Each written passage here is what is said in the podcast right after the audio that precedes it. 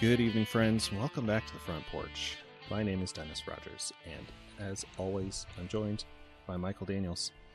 How's it going, Mike? Uh, How's your are your are your days blending together all all into one? There's there no there's no weekends. They're just actually days. I I'm because of my my kind of more regimented focus on making sure work is work and time is time.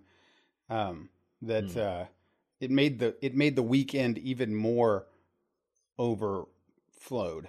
I, I think something I, I like that you had- you said before, and and you're the best one to notice this kind of a thing, is that it feels like we have more things that we want to do or that we can do or whatever now that this thing that we're kind of sheltered in place type thing. Yeah, yeah, it's a kind of thing I've said I said to a couple different people and I you know, this is very like uh, you know, kind of kind of privileged first world problem. The first world isn't even the right word for it Mhm. now, but um you know, we know that there are people out, you know, people actually getting sick, people suffering, people Yeah. who have had the you know, relatively you know, compared to people getting sick and dying, like losing your job is a minor inconvenience, but for a lot of people, losing their job is a big deal. For probably for most Yeah. people, um, and so so I feel bad, you know, saying this, but my my work and my day to day life is exactly the same as before. Like I I don't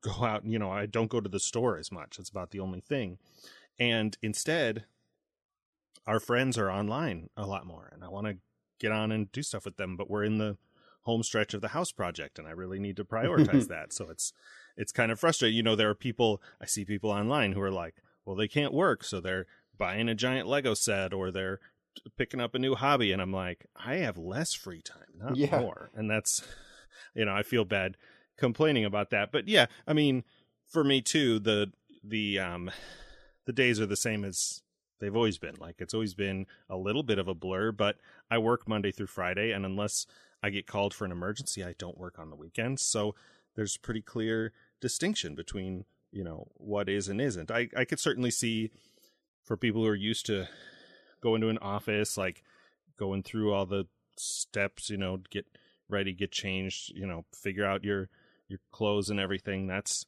that's an adjustment. That's you know your your day becomes just a sort of a, a sequence of events instead of having these clear uh, compartmentalized periods I, of time. I like that. I like that, you know, that phrase se- sequence of events because I, I agree with that. I think that you're right. I I had the the get up, take a shower, get get dressed, get ready to go, get Sydney ready, get lunch. You know, it's a thing, and then you know, then there's the drive, the listen to the thing, and it sets your day on a pace. It's a ritual type thing, and now. I mean, I still do some of these uh, those things, obviously, with getting up and taking a shower. But like, I haven't styled my hair in like I don't know, several many days, right? So because my hair is getting shaggy, but I don't need to, Yeah. and I I'm wearing com- I'm I'm Right. not wearing pajamas for sure. I'm wearing clothes, but I'm not wearing like really super nice clothes. I'm d- definitely diving into my t-shirt drawer. Um, right. but the, the the you're right. It's it's it's important that I get up, and my event is is that I've got to sit down at my at my desk and make sure that I'm there and start doing the work that I have to do, or nighttime that I have Mhm. schoolwork now, and and there's when I I have to intentionally take a lunch break now, whereas before I would take it and I would leave. I'd walk outside if I needed to take a separate thing, right? Yeah, yeah. Uh, I I saw an article once years ago because I've been I've been telecommuting since I think 2009 or 10, and I read an article once. It ended up not being particularly useful for me. I don't really have an issue compartmentalizing. I'm also you know a single person. I don't have to deal with you know uh, uh you know spouse or kids expectations of me. I know my coworkers also work from home and they have kids and and spouses and they sometimes deal with like you know just just because dad is home that doesn't mean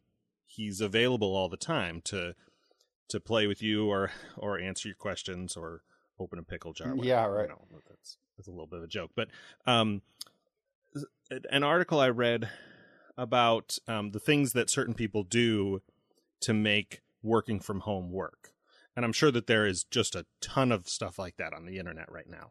Um but certain things like some people will still get dressed for work like they'll still put on a shirt and tie because it it psycho- psychologically puts them in work mode. Yeah. and then when they are done working they change into more comfortable clothes. They still do that even though they may not necessarily have to um, just to enforce that compartmentalization. Some people have a separate space like a shed or shed has a little bit of a negative connotation but like a, a separate building right of some kind that's their home office. Yeah.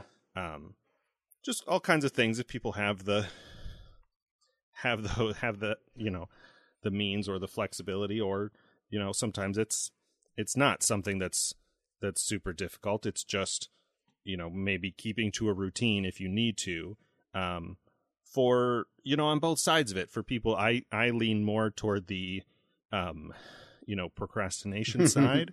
So for some people getting their head in in work mode means they can be more productive.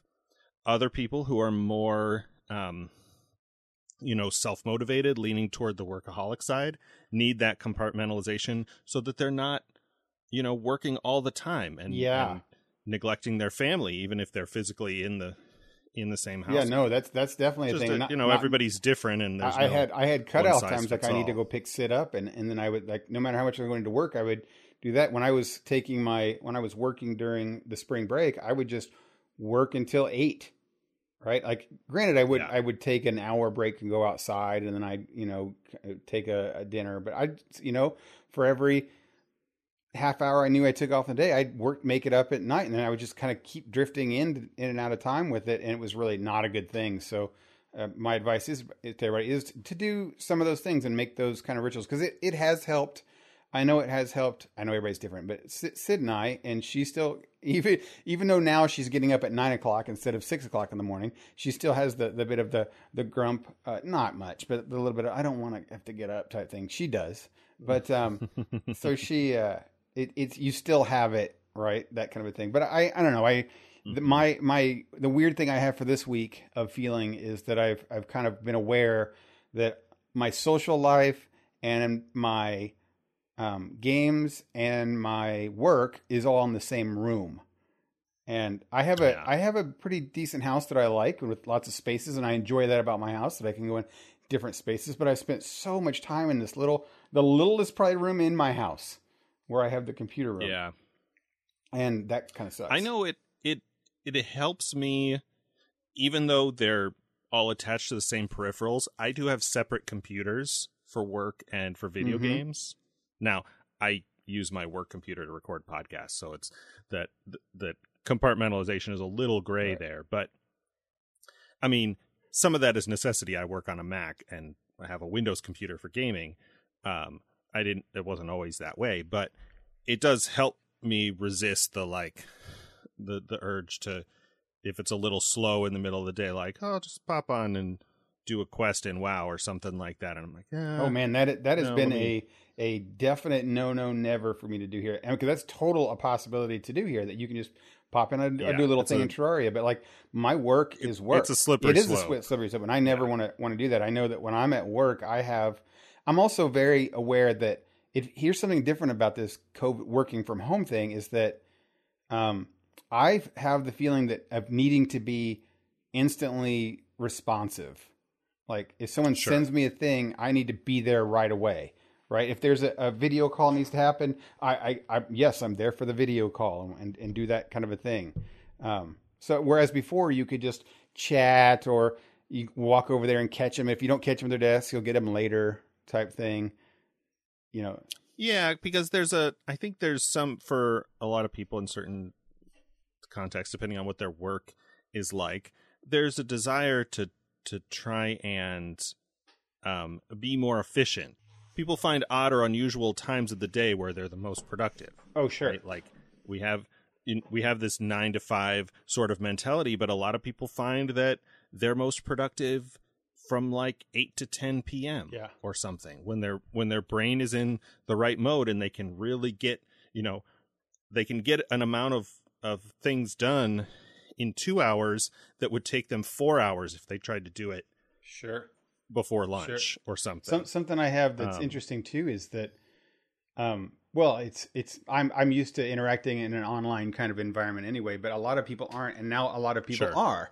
So there are a lot more people doing instant messaging or zooming or whatever. They're like, let's let's talk about this, and and they can't call your work phone, so they they they video you, and this is that's from everyone now, not just like the the tech people and the tech team. It's from the the administrative assistants and the you know uh, administrators and the deans or whatever. They- Now they're now they instead of sending a letter, they'll call they'll Skype you or they'll Zoom you, right? And you're Yeah. like, oh, that's it's so it feels much more a personal type thing, you know, whereas before they would send an Okay. email or if you saw them in the Yeah. hallway type thing. Yeah, it's it's mm-hmm. and, and now that's because they're they're no longer interacting with their little circle the way they would interact with their circle. So they have to feel like I, I think everybody has a, a bit of accountability that they feel they hold themselves to in their own job. Like I have to do what I'm Sure. doing and, and the people around me know what I'm doing and that's good. But when you're at home, you you don't have that constant affirmation that, you know, your your administrative assistant is there to check you in or whatever, you know. Uh, so now you have to kind of like do that and reach out and be a, active type thing. So we're we're doing that. As for as we move off of this COVID topic, I or this quarantine topic, I did have something that was interesting with professors. Is that I find that professors who are a solitary ilk in general because they don't interact a lot with other people, um, they actually don't. Sure. Is are now every time now they're all doing Zoom stuff. They feel like they're the most socially repressed people in the world because they're like dying for interaction from their students. Like before, they're like, meet me in office hours. Now they're like, I'm just gonna hang out on Zoom all day in case you guys want to pop in, and I'm here all the time. If you want, like during dinner, I'll stop because if you want to chat, Yeah, it's like, well, there's a little bit of that like with our friends, you know, now that they're they have almost no social interaction, like maybe they have a couple you know, two, three people in the house with them, but that's the same two, three people and that like they used to, you know, go to an office, interact with people there and meet people for lunch and talk to the waitress and or the server and go to the bar on Thursday nights and talk to your favorite bartender and like they had all of these social things and now that all of those are canceled, they're like so are so are people online playing games, doing the well, you thing. You guys want to you know what's funny though is that even introverts are being that way because it, while introverts gain um, energy from being doing their own things and being by themselves there's still Right. only so much like you're full of energy you're done you are there now you are ready to do to expend that energy or to do something else Yeah, it's it's the thing people say uh we're social animals. yeah right and the the introvert extrovert thing is just a scale. Like there are very few if any people not i know there are not none because i heard a story about a guy who lived in the woods in maine isolated from people for like over a decade. But that's the rare extreme exception. Like most people just as you said recharge energy from solitude but still need some amount of of personal interaction. they do and, and so they're even getting some crawling of not crawling of the walls but like they've got their fill right and now they Right. Yeah, right. and, and so so a couple of our friends are like that, and you you're seeing them much more active, and they are not necessarily always active. They're there for the, the events, but you don't see them otherwise because they would go home and recharge, and then Sure. like the twice a week they would that's their social thing that they needed. Now they're barely getting. They've got so much personal time that they're just ready to you know kind of be available time, which is interesting and good. But um, yeah, it's the the world. Hey, let's talk about other stuff. yeah, I think we've exhausted the working from home. Uh, Hey, one, let's let's do a little section here that we actually have kind of started. Um, it's weird, but uh, it does go along with our conversation we just had. Uh, we've been watching some movies with friends. We've talked about that Mhm. last couple weeks. We've turned to our Thursdays, which we always have Thirsty Thursdays, um, where we meet at the uh, local pub here in Bloomington. Have forever. Um, and now we've moved that into a really neat section of the week where we meet on Zoom, all eight to 10 of us, and just hang out and chat for an hour. People come in and out. Um, and then we follow that up with a movie, which we all co watch in a very Mystery Science 3000 type thing, right? Yeah, I think we've established, at least for now, that the movie has to be, uh, you know, pure comedy and ideally something most of the group has already seen. Yes. Uh, I would, I would not, you know, week before last we did Spaceballs, and my youngest sister has never seen it, and Sarah, my other sister, wanted her to see it and wanted to wanted to watch, and I'm like, well the guys are going to be talking and repeating the jokes the whole time. I don't think that's really an ideal. That's like we talked about when you watched um, Monty, Python. and the Holy Right, yeah. Grail. Yeah. it- it's totally not as good, but it's great when you do. that's the worst. That's the worst environment to see a movie for the first time. Is in a like a, a quote along. I would- would totally agree. Totally agree. Uh, and some people had been drinking during those because again, Thirsty Thursday, they're they're drinking their stuff.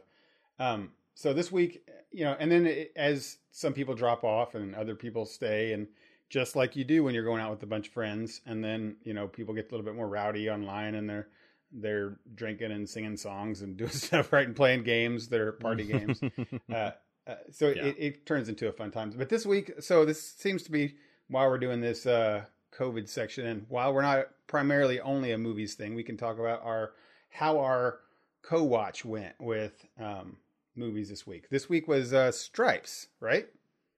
yeah, And uh, yeah. It's a, a movie you and I watched for the We did. podcast. yeah, we we met to talk uh, about the like, spatula know, scene, a right? year ago or something. The spatula scene. Yeah, it was, which which was great. I mean, the and it was fun watching it with other people, especially since you and I had watched it not too long ago. I got I I wasn't Mhm. surprised by anything that was coming, or you know, like oh Yeah, I would I would not have wanted to be trying to follow that story with all of the chaos, all the technical oh right. issues Right. or little anecdotes. Uh, But going we did watch. Uh, I did notice one thing. We had uh, like an extended version, which I didn't know existed. Yeah, yeah. Whatever we watched uh, for the podcast must have been, you know, probably Netflix or something. Just the the normal edit because nobody, I don't think anybody recognized the extra scenes. That we yeah. saw. Everyone was like, "Whoa, this was not in the movie." Like there was large scenes in in the thing. yeah, a whole section where they go to the jungle somewhere. right like Panama or something. Yeah, Mhm. so that that was good. It's it's still a good movie. That's one that at least I would recommend for people to, to co-watch together because I I've I've actually seeing reports of people doing a lot of these kind of co-watch parties, right? Yeah. Um, and most people are doing the very simple type thing of just okay, one, two, three, start the movie type thing. Um, we Yeah, well, I I think I I don't know if I said this on the on the show, but my brother Andrew, who we've had on, um, I think when his I don't know what the catalyzing event would have been for that, but his he has a group of friends that play video games together, and they're all spread out, right? They're playing games together, so they're already like, you know, like we would say a raid group or something. I think they're playing League of Mhm. Legends and stuff, but Rocket League and and whatever. But they did this exact thing moving i mean four or five years yeah, ago right. um and i think they were using one of those netflix sync sites or something like that the the biggest uh, sort of hurdle to this is of course the the technological one which is always which is always the case it's why we rave about technology we find that just works because most of it does not just work. Yeah, right. And and our group is a very tech tech heavy group, so we are. I and also we're a pretty. Uh, some of us, at least a lot of us, have had uh, history in coding and iterative kind of work. So with technology, Mhm. so we tend. I think people like that tend to give technology more chances than other people would. You know, so we spend an Right, hour right. trying to to work on a thing sometimes. yeah yeah that's that's true that's true that's a thing that i um i don't know i, I probably shouldn't talk about my work so much on the podcast but um i always want to have somebody else check my work you know my, my professional work when i'm coding because for me i'm a programmer and i've been using computers since i was seven like i don't expect stuff to work well yeah, right. right? I I expect it to all be a little bit difficult, and and so when I'm going through like a storefront that's for you know normal non tech savvy customers, I'm like, what? It's not. You just click if you click over there, and then here you you get there, and it's fine. And they're like, people are not going to be able to figure that out. Like, okay, Okay, okay, right. You need somebody to look. Well, we, uh, I, I would, adding to our list of things, uh, positive uh, COVID experiences or uh, what's it called quarantine experiences here. I, I think that I would recommend still for people doing this kind of thing. I would recommend. I do recommend a Zoom still. I think that's the number one video thing going around, and I think it's the best still Yeah, for, for I- stuff. I had I had not even heard of Zoom Oh, okay. before this whole thing started happening. Of course, I'm, you know, I don't really like video chat, um, so you know, I would not have even been exposed to it when we were using Skype for work. We never Yeah. used uh, the video, but yeah, I'd never heard of it, and now it's the thing. I, I've used. I've used it, Facebook. it does work pretty well, used- and it's on all of the all all of all the, the things, which is weird that it's you know so. it's so seamless and it was like poised and ready. But I, I think um, people are using Facebook uh, uh, video, Messenger video, but and I've used Mhm, that one and it mhm. does work surprisingly well. But I still think that Zoom works considerably better, has more power, more tools, and not overwhelmingly so. More very Apple y so, where it's like nice tools that are simple and everything is just straightforward and kind of works. Um, and Yeah. and I wonder. I'd like to. It'd be great to read something about like whoever the CEO or the head of Zoom is because they're really like aiding a nation right now and not saying anything. Right? Yeah, I feel like I saw some headlines on that. My um I think I've mentioned before I have an Echo Show 5. It is one of the uh Amazon uh, uh appliances that I'm trying very hard not to say the name right. because I don't want to trigger anybody's device. Um it's one of the Amazon appliances that has a screen Yep. and uh and so it'll put news sometimes i can't i haven't figured out how to turn that off if it's even possible um and so i feel like i've seen some headlines about zoom something probably something with privacy or something like that i feel like that's a thing to easily uh, uh screw up or overlook i should say Right. Well, the the okay. So back to my point here. I I think that I I personally would still recommend people who are thinking about you know how to connect with people online. Uh, if you take something out of this whole Hmm. show, this whole show today, I think that watching Zoom is a good way to connect with people and using video. It's very simple, very plug and play, very straightforward. I think that's a good thing, and that works for us too. Also, I think for Mhm. watching movies, honestly, the the two things we found that like uh, streaming through Discord Live. So if you use Discord, that that works pretty well in on, in general. And then honestly, just timing a one two three watch it yourself on Netflix. There's so much technology out there that does so many good things and is working so hard to do everything. But sometimes the most simplest, straightforward thing to bring people together will work. Um, yeah. Yeah. i think i think we've talked about how my um internet here at my parents farm is not the Mhm. best and um you know for example like when we last week watched a movie and were on some people were on zoom at the same time i could not get on zoom and watch i mean i could but the movie wouldn't play like it it would it was very glitchy yeah. and laggy. Um, that was too much data to be passing up and down at the same time. When we watched Stripes, what I did was um, fire up my own, you know, streaming uh, uh, window and um, and watch the movie directly instead of over Discord. And then I would open up the Discord every once in a while to sync it back up. If you, which is another reason I'm glad I wasn't watching the movie for the first time yeah. Right. um, because I didn't want to pause everybody else for me to, so I would jump ahead thirty and then and then wait to unpause it at the right time, um, which was not hard, you know, not all that different from the audio editing I do for Klingons and Dragons, but um, it enabled me to see the movie smoothly and not. Uh, or, but I know for most people who had decent internet, watching it over Discord Live worked fine. Yeah, and it, it does work fine. I think that, I mean, uh, that's the that's the third thing component here. I think that for voice communications, uh, Discord is a good thing. It works on your phone. It's. Uh, I was talking on Discord with our buddy Trotsky.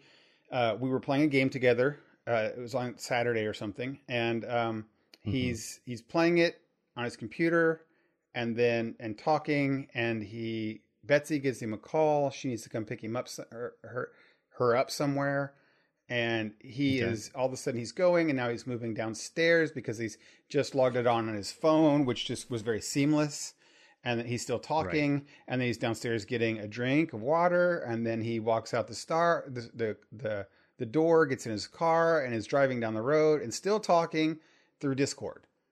Like Yep. I'm just following him through his house, out his door, all the thing, and he's still talking.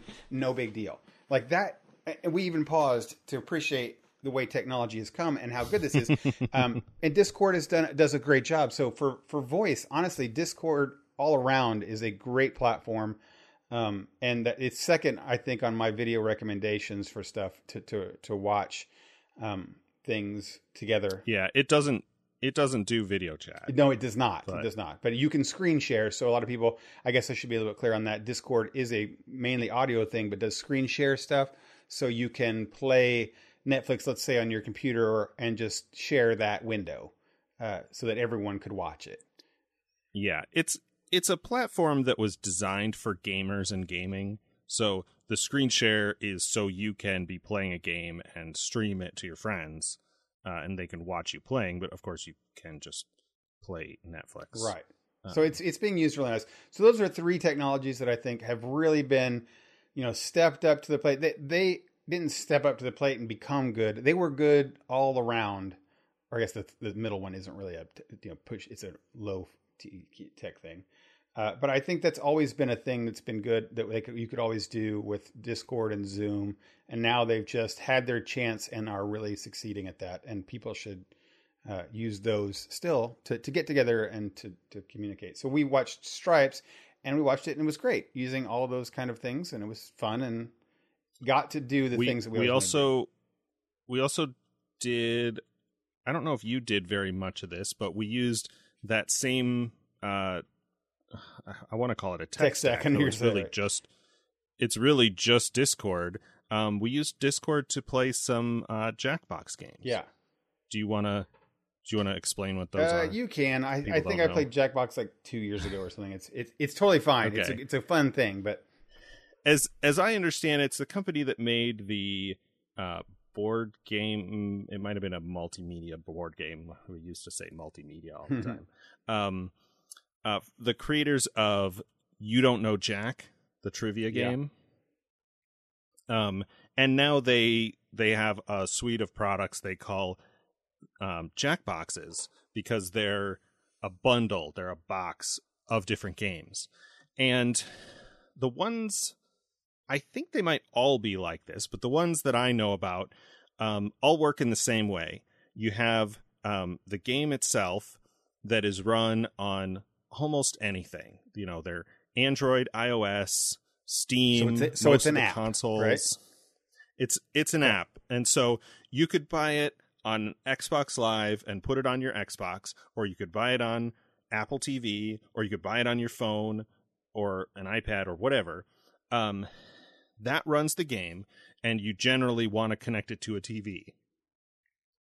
Um, so like I played it with my family uh, a year or two ago for Christmas. We got it on the Apple TV, put the game up there, and then when the game starts, it'll give you a four-digit code and tell you to go to the URL jackbox.tv in in your in a normal anybody's web browser, right? On your phone, in any web browser, computer. right? And so the the idea is you put the game up on the TV and everybody logs into it on their phone.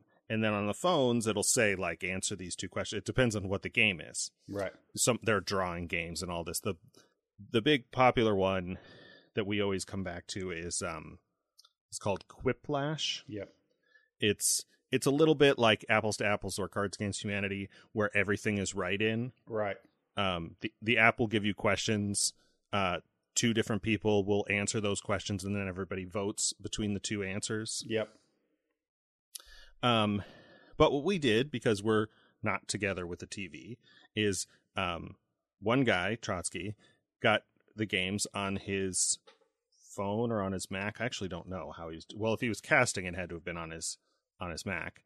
Um, I don't think you can screen share in iOS on Discord. That doesn't seem like it'd be possible. Maybe you can. Um, but anyway, he had he had the game running and streaming over Discord Live, and then the rest of us got on the the Jackbox site. Um, most of us, I think, from our computers. At least I was on my computer. Um, and then we just played it. We were on voice chats. We could laugh and react and um and all of that good stuff. But um, yeah, it's, it's very it's yeah, it was a good very time. Party gameish, but but able Yeah, to be it's- it's party played game. remotely. I I compare it a lot to um I want to call it bar trivia, but I know that the bars and and gathering places have like a full event trivia. I'm talking about the thing where you go to Buffalo Wild Wings or something and they have trivia happening on a couple of the TVs Yeah, and you can get a little dingus that lets you punch in the answers or probably more recently more of them have uh android and ios apps so you don't have to use the the little the little probably, gadget right? um but it's not an event like it's just something that's happening on the screens just like all of the sports that are on the screens um it's that kind of thing where like people are playing from their from their Except except that in this one, the answers are parroted back up on the main screen type thing. right Right, so you can see Right. we did answers. we did do a trivia game and that was pretty good um they have a whole suite of games i've only played a couple yeah, of I think I think that's very much a good casual, and you can even play that with. I think I'm trying to think. I'm trying to think within like family remote. Like if you, let's put it this way: if the Rogers could play that today, yeah, how difficult that would be. yeah i mean we did it in person Right, so but I mean like be- not in person. If that's a we did it because we're a very tech group. Do you think that that's something that like you could do with your parents and let's say David and you? i don't know i i haven't gotten my family on discord we would probably have to do um uh screen sharing over zoom oh yeah, you could just do a screen share over Zoom. Yeah. which would also give us um, video chat, but that might make it difficult if you know to see who. I don't know how screen sharing in Zoom works. Um, yeah, we would have to figure out some kind of screen sharing. I've been trying to see if we could maybe do a similar movie night uh, thing with my family, but I would have to get a couple of my brothers and brother-in-law and whoever the more uh, tech savvy in the house to set up um, to set up whatever app we use, Sync Lounge or whatever, on a TV. I, I'm betting. I'm betting that a Quiplash a would work with Zoom. Now that you say that, with your family, like if you if you can get them to do Zoom, I know several people are trying to teach their grandparents and aunts and uncles and stuff and cousins how to use Zoom. Uh, but if people start getting easy with that one, I think uh, that's something that family members could do at remote. And this could be another positive that comes out of this whole situation is that you have families that far away who can do family game nights together because they're just used to it now, right? Yeah. Right. So that's that. That's Yeah. a that's a neat thing, and and it's something we may touch on from week to week. I think about new ways we find that to socially get together with each other. Um, Dennis and I will bring. Now, we did- forward. We did game night again on Tuesday, but I don't think you got into either of the games. I did not. Right. You did. I did not. Okay. So nothing. Uh, the one group played. The one group played Horrified. I've never played that, so I've no. And I did get in that group, so I don't have anything to say about that. No, you did Um, not get horrified. No, no. Instead, I, uh, well, whatever. uh, Sort of immediately regretted. um, not, not that you know I'm exaggerating, but um, uh, in a game of Twilight Imperium, fourth edition, yeah. um, and that was it was fine. it's fine. You know, I'll, I'll, um, I don't, I don't think he regularly listens to our show, but our buddy Pete is a big fan of that game. Mm-hmm. And uh, one thing I'll say for Pete is if um, we're playing a game that he really enjoys, his he he has an unending well of patience Yes. for explaining the rules and answering questions. and, and he's very he's Just- very positive and uh what's the Yeah. the um he's a very promoting person to you know whatever he can do Mhm. to help it the experience better which is which he, is a good thing He he wants you to like. He wouldn't. I don't think he would ever throw a game, but he'll. He he he enjoys it and gets so into it that he'll you know like unintentionally give you advice because he'll explain Yeah. something he would do as if it's something you already know and sort of and sort of give away a strategy like that. But we played probably about an hour and a half and got through the first round. Oh, you played longer than that. Ti. I'm pretty sure you played longer. Maybe it that. was longer. I think it was, like longer four hours. Everybody played. Maybe not four hours. Sorry, I two mean- two and a half hours. I think you started at eight and ended up like at ten thirty. That could be. Right. That could be. I know that we started um, with our buddy Marcus, and then he fell, Fell asleep, asleep. or dropped Okay. out or something, and then um, I think Pete's cousin Dan got in, and he had never played, and so we're like just about to start, and and he would just explain, explain, explain, and then um, we're like, uh, you know, Fox is in that game, and he loves that game, but he was like, I think I'm gonna say you know, we're we're private messaging. He's like, I think I'm going to say when we finish this round, we'll call it good. And it's one of the great things about Tabletop Simulator is you can save and load, Yeah. right? So, uh, you know, Pete's hosting the game, and it's the the mod for uh, Ti4 is really nice. Um, he can just save it, and now, you know, this upcoming Tuesday, we'll just try to get, you know, the same, hopefully the same five people. Maybe we'll swap somebody out if not everybody can make it, and just keep going. Yeah. The the Uh, we we have to have a discussion someday about like these online board games whether when it shakes out from our board game nights whether we th- how we would recommend for different categories of people types of games we should we should have a section Mhm. about that um, but one of our still our group of friends who are heavy gamer people uh, still have some consternation about is like long technical games versus short games versus party games which is best in this self quarantine time of socialization with games. Um, but that was a, fu- a funny thing, uh, an interesting thing to me is how it, it the week before it came down to decidedly that we should not play complicated games and we should definitely not do anything more more complicated than we played the week before. And then Ti Four comes out this week, which was the most complicated game I think we've almost ever played. And yeah, I think, I yeah, I think all that happened there is, um, our buddy Trotsky, who's the sort of, uh, you know, social ringleader of our group, um, put a lot of energy into let's do this this way the first couple weeks Yeah. like you know we all played something together and then we'll maybe both groups will play the same game and then we'll chat about it after which ended up you know we're like both of these games are on the little a little bit on the hard or complex side not anywhere near as close as as t- anywhere near t- Twilight Imperium but we have a handful of people who don't really have energy for you know something that involved as something like uh um champions of midgard or Yeah. something which is not not super complex but like maybe they just wanted to play uh you know a game like sushi go yeah. or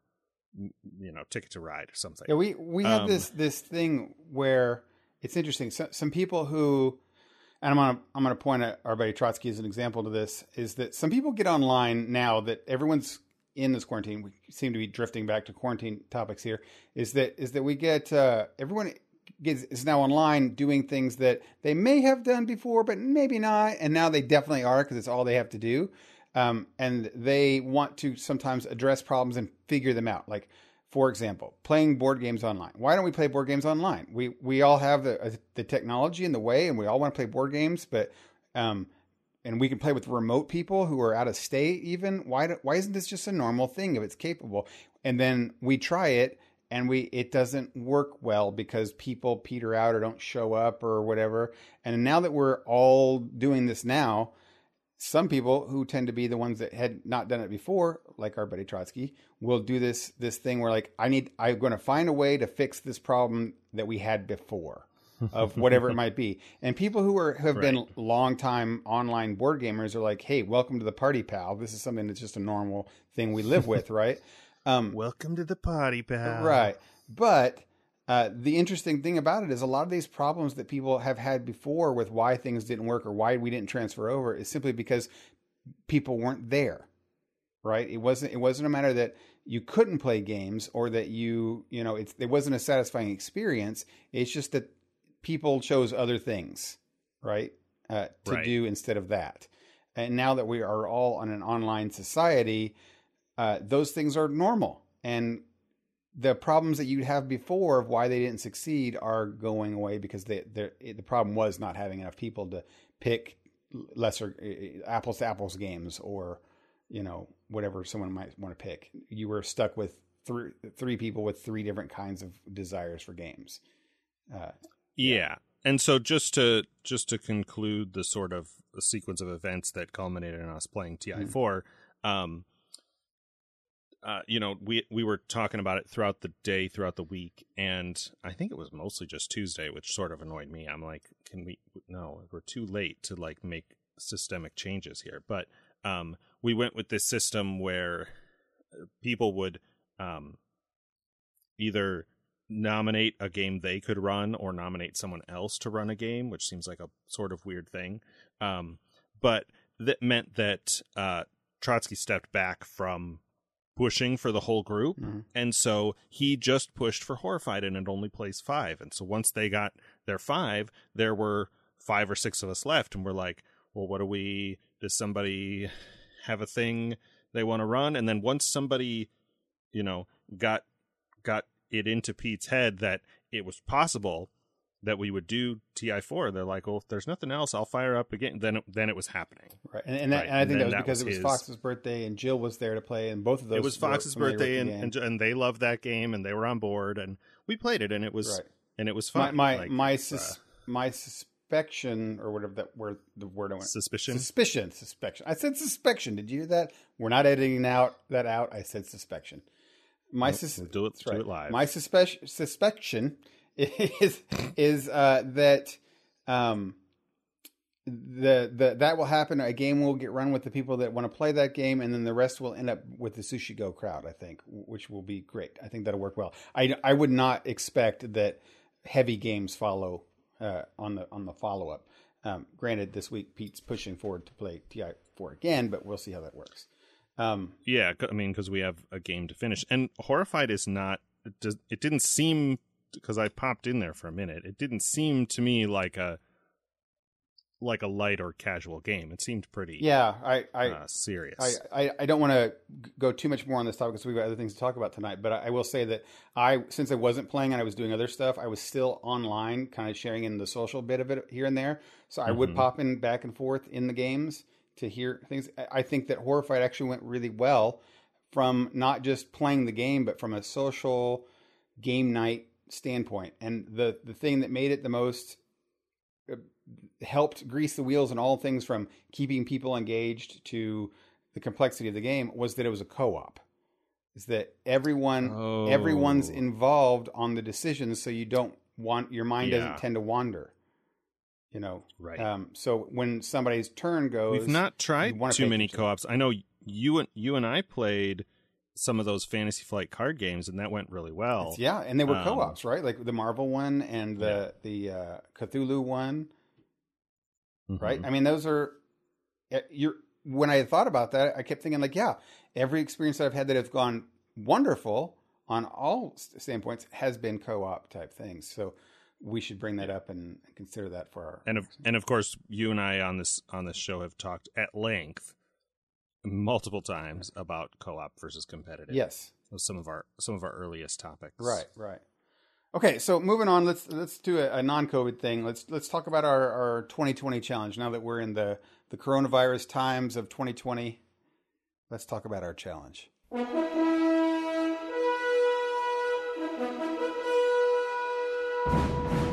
it's a big one. We've got a, a, a a piece that comes from people who are not in this genre coming together in a genre that's very different for them and then getting awards for it. This is Good Will Hunting. Okay. Yeah, the, I, am not sure. I'll have to I'll have to go back and try to unpack that sentence. But um, yeah, uh, 1997, uh, Gus Van Sant, starring Robin Williams, Matt Damon, Ben Affleck. Actually, Damon and Affleck have writing. Not writing credits. They did write it. They wrote that. Yeah, that's what I. Yeah, mean. yeah. Um, that's that's the actual thing. While the director but... did have good scenes in here and had wonderful choices that he made, the writing was fantastic, and it was by again two guys you would not think of at the time were heavy writing people. No, right, right, or even Hollywood hitters or of any kind, and they get and they they get a script together, right? that they have some big. Well, again, I guess Robin Williams didn't have a whole lot. He did Dead Poet Society and a couple other things. Hmm. I can't remember if what Dreams May Come was before this, but um, or was it Jack or something they had done? I don't think so. I don't. But it, Robin Williams is known for his comedy, but it was as his career went on, also became just as greatly known for his dram- dramatic stuff. But at the time, he was not. Like when Good Will Hunting came out, it wasn't his big forte. Um, right, so putting right. They're both he he and and Ben Affleck are both pretty young. Um, here when this was yeah, they did like Clerks. They did Kevin Smith films. You know, Right. So, um, but here, here you have. So this, this felt to me as I was thinking about this because I've seen it several times. Again, watching it this Mhm. time again, I think you know this had to have been a huge risk for a studio, right? Like, I mean, Yeah, Yeah. maybe. I mean, it, I don't know. I mean, to me, Robin Williams seems like a home run, but you know, that's from the perspective of the twenty years ago. yeah, I mean, he, he definitely wasn't a home run for a in straight future, but- serious role, and he does not have any No, comedy in right. this at all. Um, I guess not. I mean, a little bit here and there, but no, not compared to his normal sort of.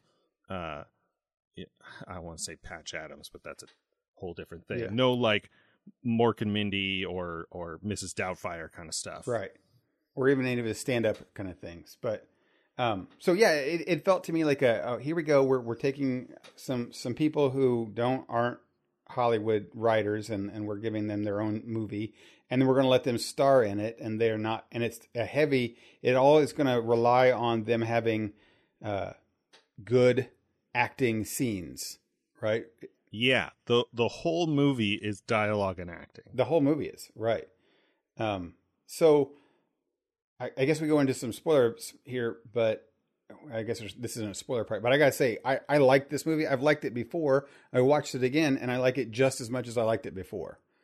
Um, Yeah. yeah, yeah it's it's almost um i use the word classic a lot but this is a this feels like a classic you could rewatch so yeah, let's um there's not a ton of like story to reveal and and spoiler kind of thing Yeah. but i'm gonna hit the bell anyway yeah. It's just it's just him going through the process. I mean, the story Good Will Hunting is about. Uh, if you've not watched it and you're listening still, anyway, I wouldn't. I would go watch it. Um, is that uh, this savant, uh, akin a math? Well, he's not as math, just mathematical, but he's in anything. Uh, a savant, an intellectual savant, is born in uh, South. Is it Philly? Where? is- No, he's in South Boston, boston and southie he's a Southie, and he uh, he's a, a ghetto kid, you know, who's been an orphan in foster homes and lives in a rundown apartment, hangs out with a bunch of you know bum kind of friends that gets in street brawls. But but he is they're, they're always they're always picking fights but he's, he's, a genius. yeah, they don't say whether he has a photographic memory, but he does seem to like he just is a voracious reader and remembers everything that he reads and can also, you know, solve these math problems that stump, you know, uh, professional Right, and it's it's not just math. Like he he solves her medical things, like in chemistry and stuff. She she asks his girlfriend asks him about you know organic chemistry. Yeah, he's read it and he understands it because that's what he does. And so so this kid though is is not a troublemaker. He's a troubled kid. You know, he's what? wh- How old Mhm. is he in there? His early twenties, maybe. He he mentions for his twenty first Yeah. birthday, so he's not even twenty one yet. Um, Right. And so he uh, he's a troubled kid who, but has this thing, and he gets kind of discovered by doing this mathematical formula by the uh, the head of the mathematics department at MIT. Um, yeah. and Stellan Skarsgård. Yes, that's right. And he uh, um, discovers him and has it immediately recognized him for what he is, and wants to like here I have discovered the next Beethoven and Mozart just stumbled into my lap, and I need to not he doesn't he never tries to really capitalize on it. He needs to be a part of elevating this kid forward, right? And participates. yeah, in he wants him. He wants him to reach his potential. right. And one of the, the you know sort of obstacles to achieving that is that um he that Matt Damon gets arrested. He picks a fight and and gets arrested, and for the first time can't outsmart the judge into dismissing the case. Right. But here comes And- Skarsgård. Here here comes uh, the, the Professor Lambeau, and he um he can get him out, but there are these conditions, and one of the conditions is he has to go to therapy. And of course, he's a poor orphan from Southie who is, you know, like immune to therapy. Yeah. They go through a, a series of him talking to different therapists, and he just either triggers or offends them so much that they quit. You know, Right. they're like, "This, I'm, I'm not going to do this. It's not worth my time," kind of thing. And so, in in desperation, the professor goes to his old roommate, Robin Williams, who is not a professional psychiatrist. He's teaching uh, mental health classes in community college. Yeah. Right. And the, the I think uh, um, Lambeau teaches at Harvard, No, he teaches at MIT. MIT. That's right. Right. Um, and uh, you know, uh, Robin Williams is rather than playing the sort of typical Robin Williams character that he normally does, very like animated, jovial, often doing random impressions for no reason. Um, he's playing a character who's also from Southie, who um, can sort of speak the same language Correct. as as uh, Matt And Damon's and is also a very broken person when we meet him. right. Right. Just, just not the sa- definitely not the same way as Will, who is Matt Damon's character. He he's Right. he's broken in his own life, and he he doesn't. He just it's funny. He he talks to him, like you said, speaks the same language, um, which helps. But he also lets him know his vulnerabilities, right? How he is. There's a scene. There's a part Yeah, he where he says, "You talk more than any other shrink I've ever heard." Right. right. It it goes it goes both ways. He doesn't take any BS from from Will, and he doesn't give any BS either. Yeah. Right. Right. He's he's honest with him and earns honesty in return. Yeah. And they, they even do a, a whole little scene where they he they don't they have like two sessions where they don't even talk, right? Mhm. And and he's like, yeah, well, this you just got to wait him out, and I can't I can't blink type thing. So so Robin Williams is fantastic in this. Um, I think everyone is. I I, I think it's so well written that obviously Affleck and Damon know the source material from like their their their Boston roots, right? They they know these kind of people. They are these kind of people. This is how they grew up and what they thought. Um, and then so they can they're kind of playing that role easily. But then Matt Mhm. Damon, so that's where Affleck gets to play kind of himself growing up as a cocky kid. You could see him being himself. And then with with his little brother. with his little brother exactly but matt damon comes in and just delivers this knockout performance from everything from his facial features to what's going on in his head to his lines um in in every scene right he he's definitely the the the troubled kid when he starts the fight for no reason in the street or in the basketball court you know for a, for a little right. thing And- It's like it's like somebody they knew some past grudge or something. It's not really explained because it's not that important. All you need to know is they're these they're these kind of people. They're brawlers. Yeah, and and that they will go to the end. That really quickly, that one guy who doesn't want to fight, and then Affleck turns around and says, "Like you will do this, or I'll come back there for you afterwards." That they will lay their lives down for each other to do this kind of a thing. Um, but but the thing is that like Matt Damon plays that character and then goes and plays this clearly conflicted, scared person when he's with Minnie Driver, right? And- yeah. and and he is vulnerable but does not want to be vulnerable is very guarded um but you can see that he wants to be and all the time he's kind of re- reflecting this in robin williams' sessions um and then you you obviously it's an important part how he comes he comes across with his lines delivered perfectly for being intelligent but cocky but not cocky but just like a savant type stuff um, Right. and I, I gotta mention that everyone I think watches this movie mentions the scene where he breaks down finally in in therapy is so well Mhm. done that it chokes me up every time like Hmm. because Matt Damon, Robin Williams, you know, he, all he does is got that one line he repeats over and over again. It's, it's not your fault, son. It's not your fault, son. It's not Oh, your fault. yeah. Right.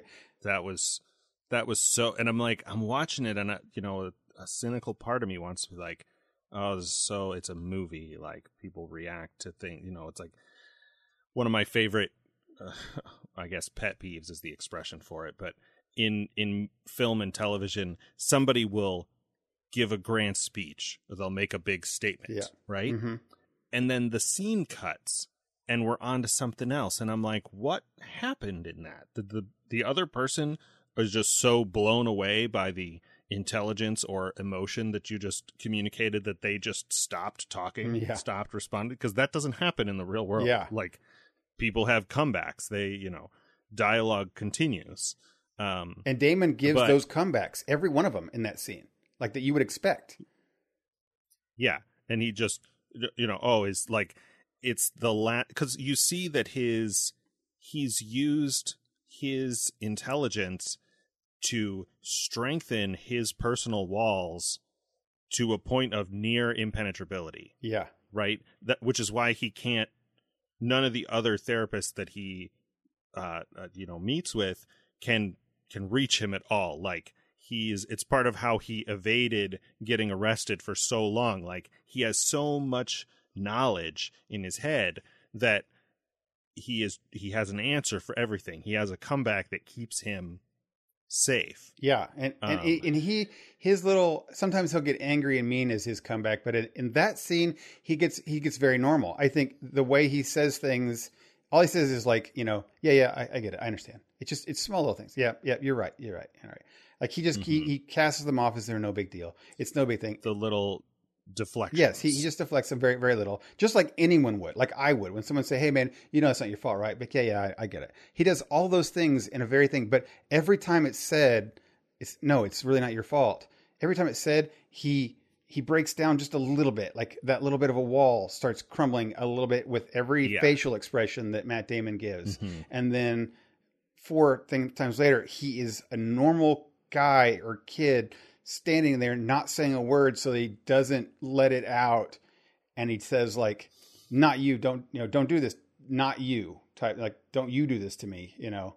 And then he hmm. gets him close and tells him and then he just breaks down crying and grabs him and like i'm holding back the tears because it was so believable from a normal hurt terrified person in their lives finally having the opportunity to let it all go out right?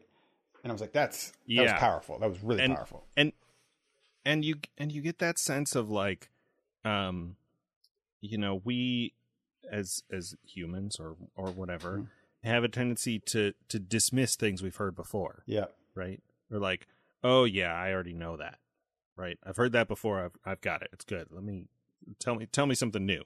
Yeah. And he he doesn't. It reminds you know talking about it now reminds me of um like playing rpgs when you're like you're fighting a boss and you're like well i don't want to just use the same uh you know basic melee attack every time but you you can you know whittle down the the goblin's health health and and beat him that way. Like that's effective. Now of course we're not talking about physical fight combat we're talking about mental emotional emotions things, right? and and psyche.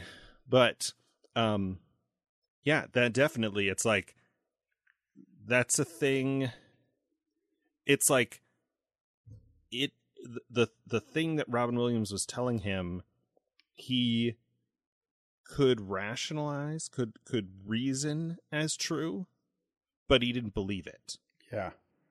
Right? Like he could look at the events, he could look at the facts in evidence and know that it's not his fault, but he still believed that it was. yeah. Right.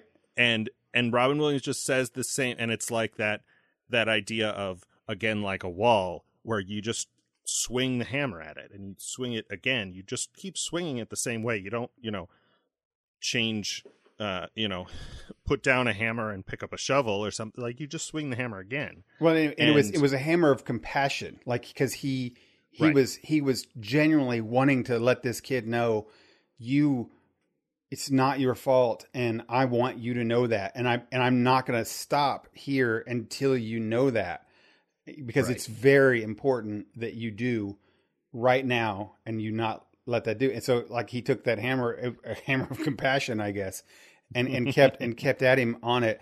And it was uh, one of the most powerful scenes that you could see for a movie. There's lots of you know emotional scenes that you can see acting between two people.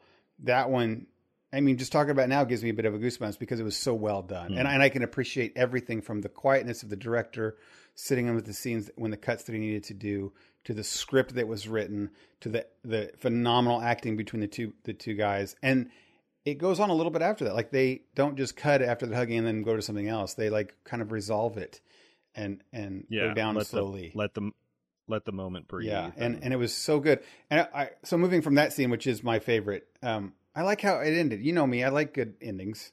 Um, and this is clearly a spoiler part, but the fact that like it took after all that and all of his therapy, it let him. It took like his best friend, his basically his brother, to tell him, if you're in 20 years, Oh. I'll kick your own ass, and I'll do it. yeah that that's the um the the final the final straw like he's gotten it from this stranger but now he, his best friend Yeah, who, who is who is telling him, you know, uh, you don't just do this for yourself, you selfish jerk. You do this for for me. Yeah. You do this for us.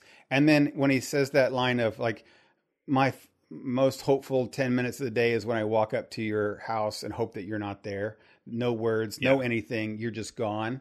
That you know. And then when Affleck does Mhm. that and gives that Affleck kind of happy smile type thing that he gives, it was so Yeah. genuine that like what a great ending for these like even for the guys that he leaves that you know they all know it the the guy they pick on the whole time promotes himself to the to the you know the seat in the front seat and they're all happy and they just go about their day doing their thing oh yeah that's that's a great moment when casey affleck jumps out of the car and comes around to ride shotgun right right which is funny it's it's his little brother in real life and doing that thing right, right. Um, so the, yeah, the uh, that that was a great. That was a, what a what a good way, way to not get sappy and too overblown, which would not be realistic kind of way. This was a very South type. no there's no just he, like the closest it gets is is robin williams going son of a bitch stole my Stole life. my line right when he when he goes and gets the girl, which is which is a great another ending too. and then it's over there's no you know you're left to imagine all of the all of the potential uh future futures Yeah, the, and he has he does have that that moment where he goes to an interview at the end and and he's like I'm I'm taking the job. I'm happy with it. It's going to be a good thing. So it makes him feel like they his professor and his his psychologist or psychiatrist has gotten him given him that direction, opened him up now that he's able to emotionally carry things and he's going to have that direction. Um, but in the end, in the very last scene, the direction is that he needs to live an emotionally happy life, loving life, like like his like Robin Williams does, you know, or had that he made a conscious choice to live the the happy life that he wants, and this savant, brilliant mind in the world wants to live that life now that he has the chance to, which was so wonderful, right? driving off into the sunset type thing. yeah Yeah. All right, so moving out of the spoilers, I I said it earlier and I've gushed on this show. I I, I enjoy it a whole lot. um, it's definitely in my top 100. It'll go on my list, top 50 probably.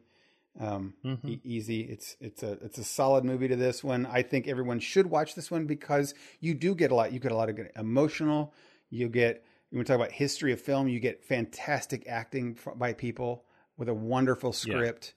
Uh, that you, well that you well won't see written it anywhere well else. acted it it does um i almost watched this with my family and then um there were some concerns expressed so i looked it up on kids in mind and it has a 10 for language because there is a lot of foul language I don't put ten, It's- but yeah, it does have some some language. Right? yeah it's not in a way that um feels gratuitous Yeah. or like done for shock value. Right. Um, I kept thinking of a movie we watched previously on this poster, The Departed, Yeah. um, which is also a couple of these same guys. I don't know, is Ben Affleck in Departed? No, he's don't but, uh. Matt Damon. Is. everybody else is. Yeah. Uh, Matt Damon and Mark Wahlberg. Yeah. Jack Nicholson, Marky Mark, Yeah. Martin Sheen, um, Alec Baldwin. Right. Um, it's similar, like Boston setting. It's almost ten years later than this movie, but um, that movie definitely is like, you know, don't watch with. Oh yeah, and that one would I'd around. give it ten. it's- I get that one. There, There's language and language, violence and and everything because it's it's more crime focused. This is just, um, you know, these are. I don't want to say poor people, but they're people who grew up in poverty. Yeah. and they you they use language like this just as part of their vernacular. Yeah. Absolutely. Um, yeah. It's just the normal way that they talk. Yeah. And so that's something to be aware of. But um yeah, for me an an easy pick to put on a put on a 100 movie uh, uh bucket list. Yeah, and, and I'm, I'm glad we get to watch some of these things again from the, the it's from the reinforcement standpoint. I, I've watched shows on this list Mm. that I've been like on the on the fence about. Titanic was one we just recently watched. Like I, I can see it and understand it, and I watched it and I failed. Let's watch it again and see what I think. Uh, this one I get to watch it again and reinforce where it belongs on. You know that, that I need to go and tell other people Sure. again. Like oh no. You know what a good movie you need to watch? Go watch Good Will Hunting. You've not seen that one? Yeah. Spend your time, watch that with your girlfriend, boyfriend, you know, uh, husband, wife. Yeah. that makes it sound like it's a date movie, but it's you know it's one that you can all watch and share together. It's a Yeah. it's a little bit of a little bit of love story. There is, there is, and Minnie Driver. I, I'm not, it's not said much about her, but she plays a really good. She's clearly just a love interest in here, but she plays a really good catalyst She for plays wanting a him to do it. She's yeah, she plays a part in in his change. Yeah, for sure. So I mean, she is there in a very genuine. Oh well, I should I should not lessen her scene that she has when she tells him that she loves him, and she gets upset, and there's a little bit of a fight when he's also throwing up his walls like no tomorrow, and he he lets it slip. He because of his rage, he lets it slip and tells her about being stabbed and burned by a cigarette. And you see on her face some incredible acting too, where she is just like hurt and sad and and needing to protect and help this person that she loves all in this Mhm. very good acting scene while he's also doing incredible acting next to her so man that was i keep going back like reinforcing why this movie was so was so good um Yeah, it's Yeah. it's very good. If you haven't seen it, it's definitely worth watching. Just not with kids in the room. yeah right not not with kids in the room. but you know it's i don't think there's a lot of sexy scenes like there is no, right no, it's it's really just language. There's very little. There's a little bit of violence or near violence, and there's some implied um, sexy times, but yeah mostly mostly just for language. Right, right. Cool, cool, cool. Well, that was what, what we didn't talk about this before, but what's our what's our next one, Chief? What are we gonna watch? Uh, next is Enter the Dragon. Oh, hey, that's Bruce Lee. I've not seen that one actually. That's Mhm, it's a mhm. terrible thing to say, but I, I love these old. uh That's technically a kung fu movie, right? I think. Uh, sure, yeah. So probably right. So I, I I like these old kind of uh, ones like this, and 1973. Yeah, that's okay. This is, I'm looking forward to this. I I don't know what to expect. It could be terrible. It could be really great. Yeah, it's Bruce Lee. Um, I don't recognize any of the other names, obviously, but uh, right, man. Maybe this one- maybe this is one we should consider watching on a on a Thursday. So, uh, no, I, I don't want to watch it on I don't, I don't. Yeah, I don't think so. Like maybe, maybe we figure out a time and watch it, you and I together. Oh yeah, like yeah, do like a, a do thing. one or two other, but not the whole like Yeah, right. six to twelve people we get. Watch it for people who want to actually watch it. Right. Yeah. Okay. Cool. cool. Um, I like that. do you want to talk a little bit about um what did we say one of these there are like a dozen uh sort of uh, peripheral sci-fi series that we're all slowly or that we're both slowly watching but i think you mentioned you had seen some of um uh, avenue 5 Yeah, yeah. Okay, we talked a, just a little bit. We talked about this uh, because I'd watched one episode, I think, and and you kind of were giving it a, a good chance. And uh, um, at that time, maybe you'd only watched two, and you're like, I think I think I remember you saying that you're you're going to stick with it a little bit and see how it goes. And then a couple See how weeks it goes. It's- you were like, it was a weird like, like I I saw the trailer for it and you know I like Hugh Laurie. I watched most if not all of House. I love that idea of Sherlock Holmes as a doctor kind of thing even though it got kind of formulaic at times but TV dramas that go full 24 episodes often do that. Yeah. Um but I like him. There's uh a couple of the guys from The Office are on it, David Wallace and um I'm not gonna remember any of the actors' names. Well, ne- Neelix is on it too, right? The guy who played Gabe, yeah, Neelix. I didn't spot him at first because he's not doesn't have a bunch of uh, face prosthetics, Right, right. right? He's he's playing a sort of old retired astronaut character. But this this show is a cruise ship in space. It's a little bit, you know, I joked I called it live action WALL-E, but they're no Yeah, they're no little right. little cute robots. It's just sort of terrible cruise ship people in space. Right. Um, and it's a little bit, even though I've not watched very much of this show, it's a little bit Gilligan's Island. Um, I you know, Sure. I couldn't tell. I mean, I probably watched some of that when I was a kid, but that idea of like, here's the premise, and don't think about it too hard, Right. Yeah. right? Right. Where like, really, how do they have? How does anybody have a change of clothes if they were only on a boat for three hours? right. Um, well, they, this is just they, they, how know, long was that originally? The cruise was originally supposed to be for. I don't remember how long. Like a month or a couple Um, months, maybe.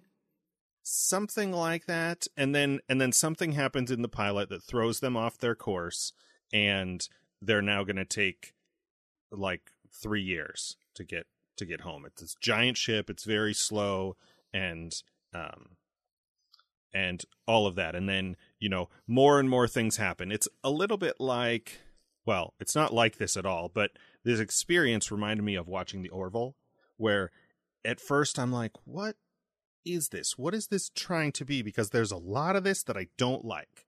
And is it bad or is it just me not getting it, not understanding what it's supposed to be? Um, uh, what's uh, the guy's name? Uh, Judd something? Which one? The oh, Um, um, Michael Judge or Michael? No, Michael Schur is what I'm thinking of. Um, Judge and, talk about the on the oh. show or yeah, Josh Gad. oh Joshua yeah, his yeah. oh his character name is uh is Judd. That's that's what was Okay. throwing me off. Yeah. So he's playing a sort of um like idiot billionaire, Yeah. I guess.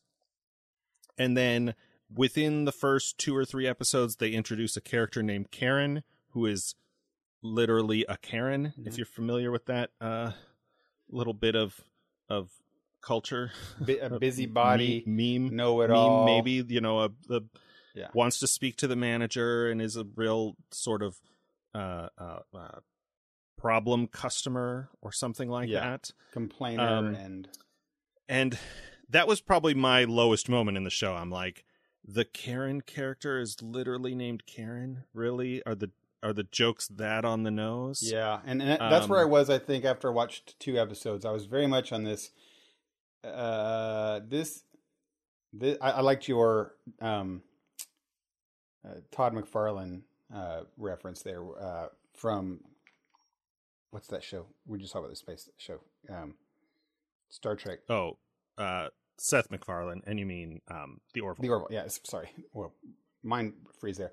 The or, very, I Yeah, like your the Orville reference because that's how you can feel about this. I think I still felt even more uh, on solid ground with the Orville than I did with um, this one because this one felt all of the acting was pretty terrible. All of the writing was even worse.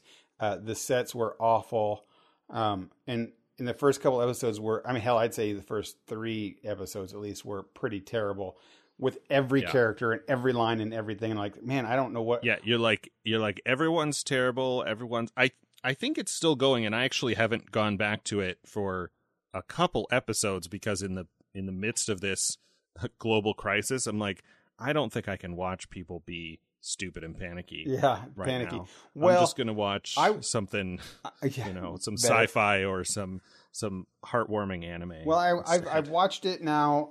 I think I'm four episodes in, uh, and your comment you made a while later was, I think they're starting to grow on me. I would kind of agree. I, I actually, for the first time, don't feel like going back in there and watching another one would be terrible. Mainly, Right. mainly because it took them several episodes of fumbling around with these horrible. I don't mean to say they're horrible characters, but like horribly written characters. Even like the the writing is atrocious. They they fumbled around with how to, these disparate actors deliver lines and what they're doing to start interacting with each other in better ways. Um, and Yeah. and all of a sudden you're like, my feeling I have now is like, oh, I am clearly seeing season one of Star Trek or season one of The Office. Like I, I'm Mm. starting to, I see that these are all terrible. There's potential in them if they just finally settle into roles, but it feels like Josh Gad has been told what this character is, and therefore here's the lines he has to say, and now just pretend that's that, and he's using a high school acting professor to do it. And all of them were i'm not I'm just picking on him but the couple that argues it's like this is awful. This is not engaging script or dialogue even funny. Um but but now they're they're learning comedic timing i guess. I feel like after four episodes they're realizing that they can pause a, little bit you know and- a little bit. And and this is a thing that i probably go to too often but i hit a point where i said maybe they're doing this on purpose right i say that a lot we talked Mhm. about christmas prince and uh some other disney thing uh, not disney um, um netflix things Mhm.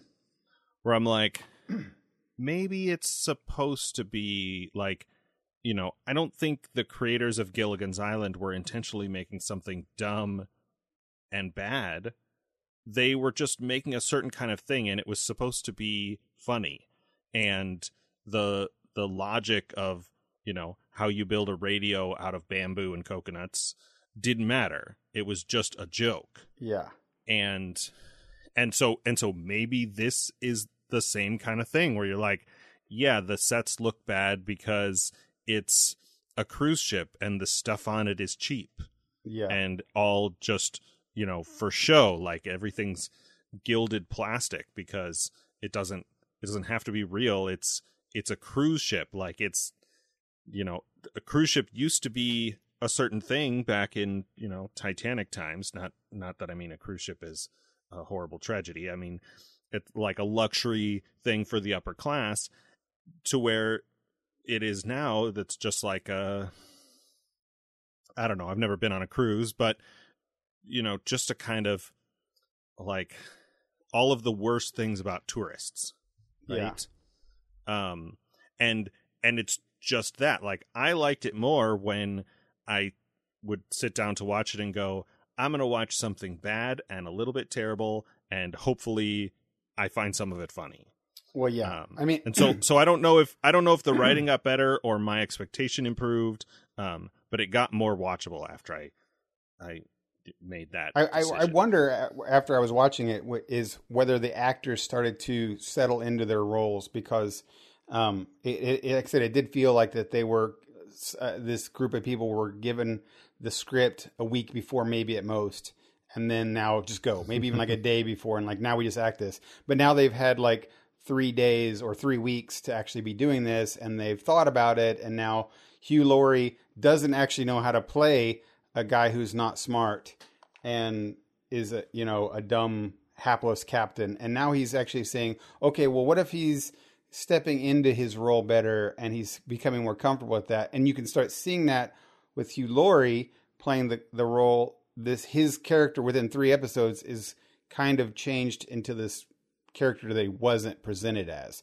And same thing with all the characters like Karen was playing whoever that actress was playing the role of Karen was told to play this Mhm. character like this and she was but it didn't fit. And then she's like well what if I, I'm a spinner or something like that. And now she kind of changed who she is a little bit. Not like greatly but I think she's more comfortable with what this character is right? Or maybe or maybe just a li- and maybe this is giving too much credit to the writers, but maybe a sort of thing where they're they're setting up their their uh, um, what's that called? Um, assembling the team, and they want to establish the characters as a certain way, a certain kind of uh, um, a stereotype or or mis- misconception or something like that. You're like, oh, there's this Karen character. She's this way. When you the the first couple times you hear her talk before you've met her, you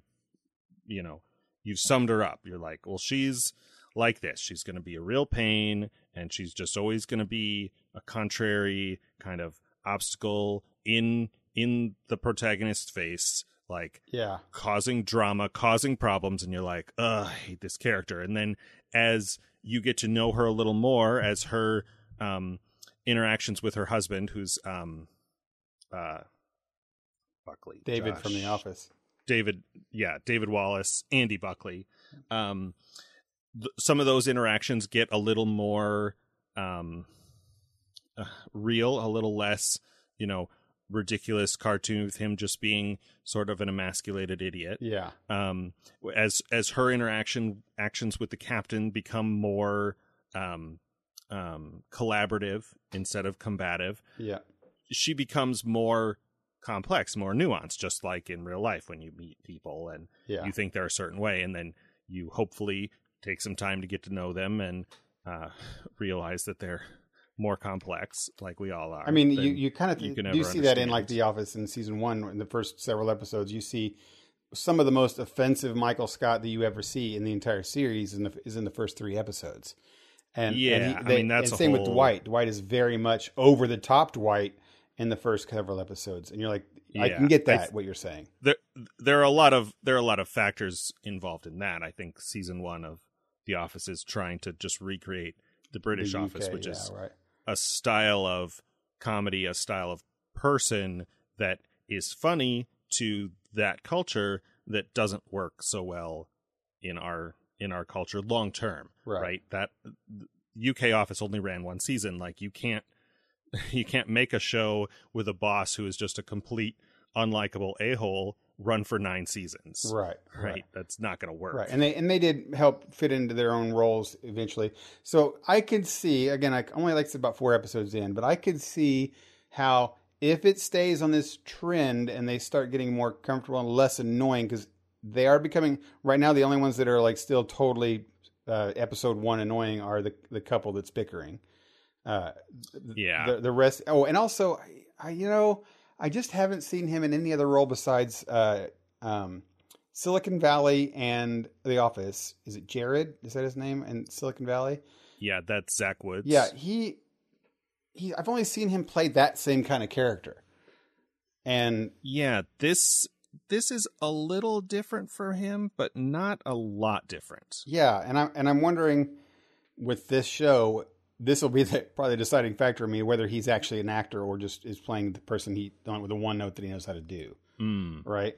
Um, because I don't know. I- Again, I don't know where they're going from with him because he's not acting any differently than he does as Jared or as the guy from The Office.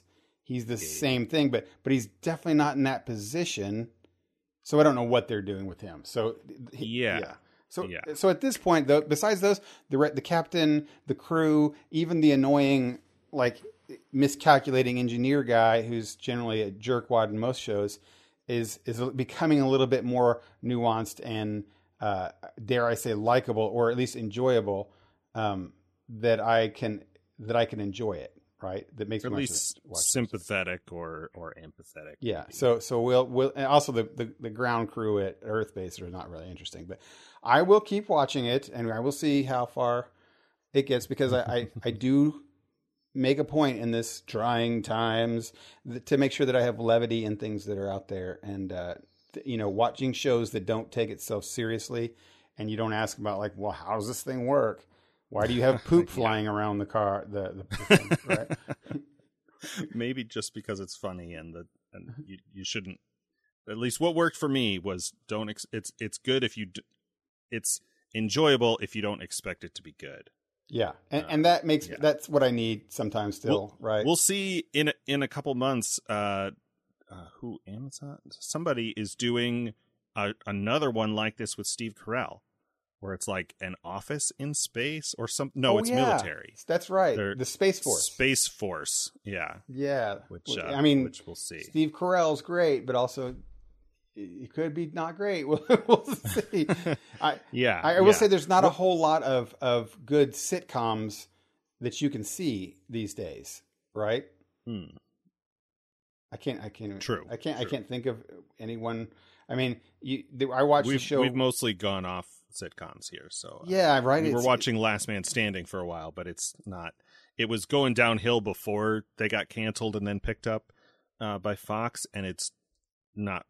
It's been much worse since getting picked back up. I mean, I'm sure there are people who like it, but the jokes are more blunt and the laugh track more obvious. Yeah, I think I, uh, right. That the show I watched with that kind of similarity was called The Ranch on on Netflix. Oh yeah, I watched some of that. Yeah, and, and that It was the got- same way.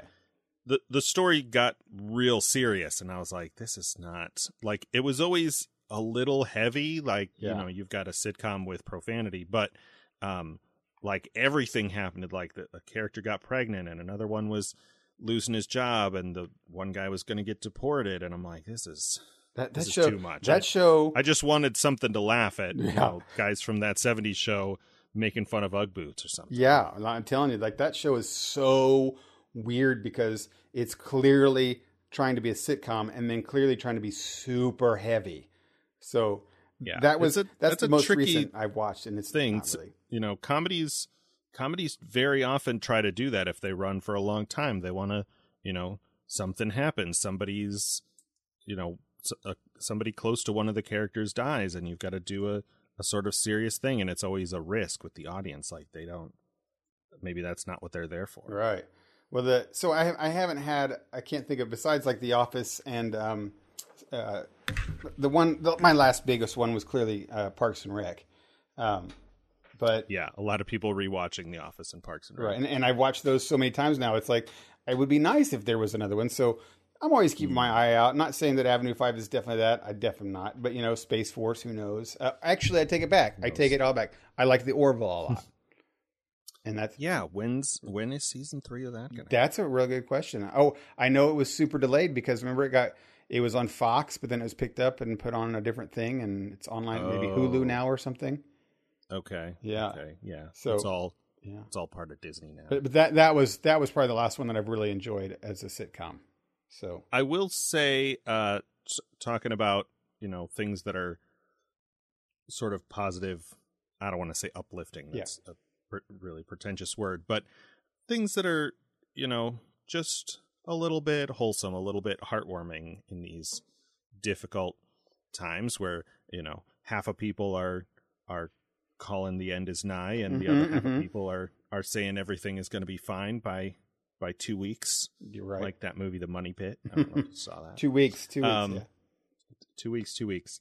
Um, uh, again, speaking of The Office, John Krasinski, Mm-hmm. uh, Jim from The Office, Yep. is doing a, a series on YouTube called Some Good News, Yes.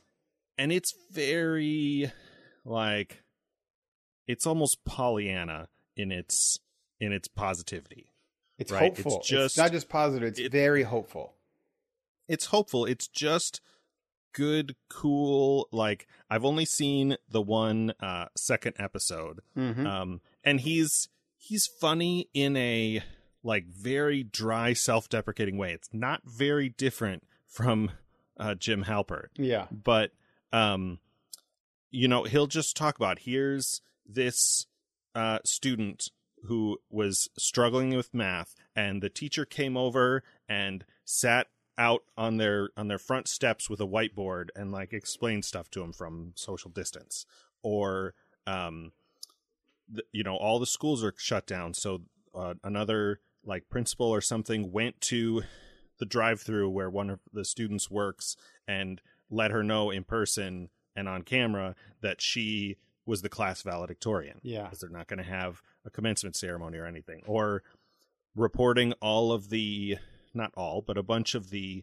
um notable companies that have um, converted over their manufacturing to making masks, right, and doing helpful good things. uh, do yeah, doing good things, and it's very, um, uh, I guess heartwarming. Heart- is the it's best way to- positive. I mean, I positive. It's It- so good. it- I it's I'm glad that you positive, brought like, this up because I'm glad that I watch it and Right. it and it and it makes me smile. You know, It It's- does. It does. so- and I, I got to say that I, I'm Yeah. glad you brought this up so that we can have it on this show. I mean, we can put it in the show notes that we can make some kind of official support for our show to say this, this other thing that's out there is like, go to it. Go to it. We, we need a lot of it. I'm, I'm a, a really hopeful kind of guy. And I have even my own personal self found at times a bit of a worry you know and i don't ever like to, to think of myself do that do what you can to to make it through but you still have moments of worry and there's nothing Yeah. but yourself even hardly here you find to to to pull you out of that or to say like no no no it's, it's hopeful because everybody's scared to be hopeful. And this is something that we needed. Sydney and i talked about this show like from our leaders a lot of times. John krasinski is not a mm. leader from us but the idea that like he is not blind to it. He start he almost his sentences start off with like it's very difficult because we really want to do our very favorite things and we can't do those right he says Right. that and then he follows it up with but sometimes you know we find the hopeful people that are doing wonderful things that we can and look at what this little girl has done for this person and you so he Yeah. he leads it with yes it's trying but look at how good we are right and i wish at our top from our a lot of our people would do that in the media you know our politicians our leaders would do those things and i know it's hard and it's not an easy thing to do but there are so many people doing so many good things out there right now and do and and when people report or see on just oh yeah they did this good thing but they also made two dollars off of it you know like always see the Yeah, negatives just constant cynicism. And, you know, long listeners of the show will know that I lean toward realism, right? Like I'm not a I'm not a Pollyanna kind of person. Like yeah you're the between the two of us, you're that one. But that's right um there there also when um we were, we were watching some YouTube stuff yesterday with my family, um Jimmy Fallon, right? He's fallon uh, yeah uh-huh t- tonight tonight show. Uh, I think that's the right word. I don't really watch those shows. so yeah i think he, he, yeah, he the same name to me. jimmy fallon Um, he's doing a similar, not similar, because John Krasinski's thing is all new, but he's doing a thing where he tries to recreate. Oh, I know what it was. Our friends watched um, Saturday Night Live Yeah. with Tom Hanks, Tom and Hanks. I've I've only seen a couple of the sketches and the uh, Yeah. and the opening monologue to that, but that took us to the Fallon channel, and um, he's doing some of the same bits from his show, um, but from home. Like he's got his wife and his two little girls, and they're doing some of the same things, but he doesn't have the band. So like no band no laugh the- track no no he's got production the music. Yeah, there's no audience. He's but he's got like the music and the pictures on two different iPads, and and his daughters are are swiping the photos next when he he does it. It's very like it's all kind of clunky with a bunch of mistakes, and the, but that makes it all the more like uh, genuine and and kind of adorable. Yeah, the, these things are so great because it's not just like what you see on Twitter with a peek into these people's celebrities' lives. It's like real life. Like this is actually because none of these people don't have hairstylists and makeup artists. They're doing this themselves, right? Right. They they normally do, but Yeah. but not right now. Like they're in a you know, uh um how how do I want to say this? Like they're in a completely different kind of day-to-day life now too. Yeah. And there, you know, there there might not be much that they can do. I know one of the things Fallon does that I really appreciated is he and he had all of his guests, you know, guests that he uh, uh, zoomed in. He got Timberlake and um, Russell Wilson and a few others. Um, had them all name their their chosen charities, Hmm. either foundations that they started or that they that they work with, and that's that's a great thing. But one of the things that people in the entertainment industry do is entertain yeah. right? Like they can be that sort of maybe not quite as dire as the as the string quartet on the Titanic, but you know, if they're successful and wealthy, they can help with charities. But one of the other things they can do is, uh, I don't want to say entertain people, but that's sort of what it is. Like, like give somebody something, give the people Yeah. something to put their attention on. To, I I mean, if nothing else, give people a little bit of a break from Yeah. the, uh, you know, the the trying times we're living. It's it's the whole point of the US or the USO, right? The when they go out there. yeah, yeah, that's a perfect example. Yeah, to, to give to give people, you know, a little bit of diversion from seeing their their best friends die or their family members, something like that. A Yeah. little bit of a, Yeah. a break and and so seeing these things are I, I highly recommend everyone and I wish we should probably should have led with this early in the, the season show when we were talking about this thing but go go watch those couple things those are great to watch by the way Jimmy Fallon saying jokes on his monologue without laugh tracking people is pretty great because there's it makes you realize so how many of these things aren't actually funny but it's great that he says them or when his wife He'll- finally chuckles He'll at some he'll laugh at them even if nobody else does. yeah, yeah, uh, he does right. Um, and by the way, Jimmy Fallon has a slide in his house. Did you? He does that. He goes at the end of. Yeah, I think their house is like a converted barn or something. Right, Because I kept seeing like posts. It's and, pretty pretty funny. Um, but anyway, yeah, uh, watch those. I I really encourage not because of just mental health, but because they're good. And you know what? I don't know if we are lucky, if we are very fortunate, we will never experience this kind of a societal change in our lives. You know, Yeah. And to see you'll never have ever, hopefully, God willing, uh, this kind of a celebrities having to do things at home and you know news broadcast the way they are with people in sweatshirts and pants and you know the, the same way you will and everything done on zoom and handheld video cameras in the world Right. so watch these see those and watch how these people react and when hopefully god willing we all go back to a normal our past normal we can see these things like yeah i like those guys because of what they do and this this lady did this thing and you know appreciate those things uh, in hard times Yeah. Okay man well, we did a lot today we're we're running over here a bit but good, good topics good stuff and um our, our 2020 challenge is is running down the pipeline here we're coming yeah, down yeah. to We'll end. Try to try to try to stick to uh, if not not really positive uplifting, but at least diverting uh, movies on our list. And I hope that uh, you know we're not we're not all that super upbeat here, but I hope that listening to us ramble about whatever dumb games we're playing and, and stuff can be can be some kind of Yeah, we're we're reconnecting with with good friends that we would not had been able to see before, and making new inroads to stuff. We've got uh, our friend Brian out on you know in Ohio that we don't get to see more, and we interact with him now on times, and uh, Yeah. you and Fox, and it's a it's. I don't want to keep saying put belittle on the terrible things that are happening in the world, but you know, being positive and wonderful is great to each other. Helps us all better get through things. So yeah yeah, yeah for sure. all right. Sure.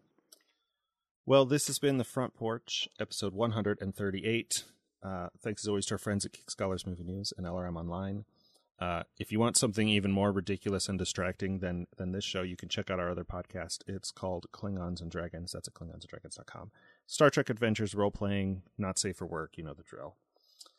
Uh, if you want to reach out to us, tell us what kind of um, shows and YouTube channels and whatever you are um, participating in to to take your mind off the off the hard times.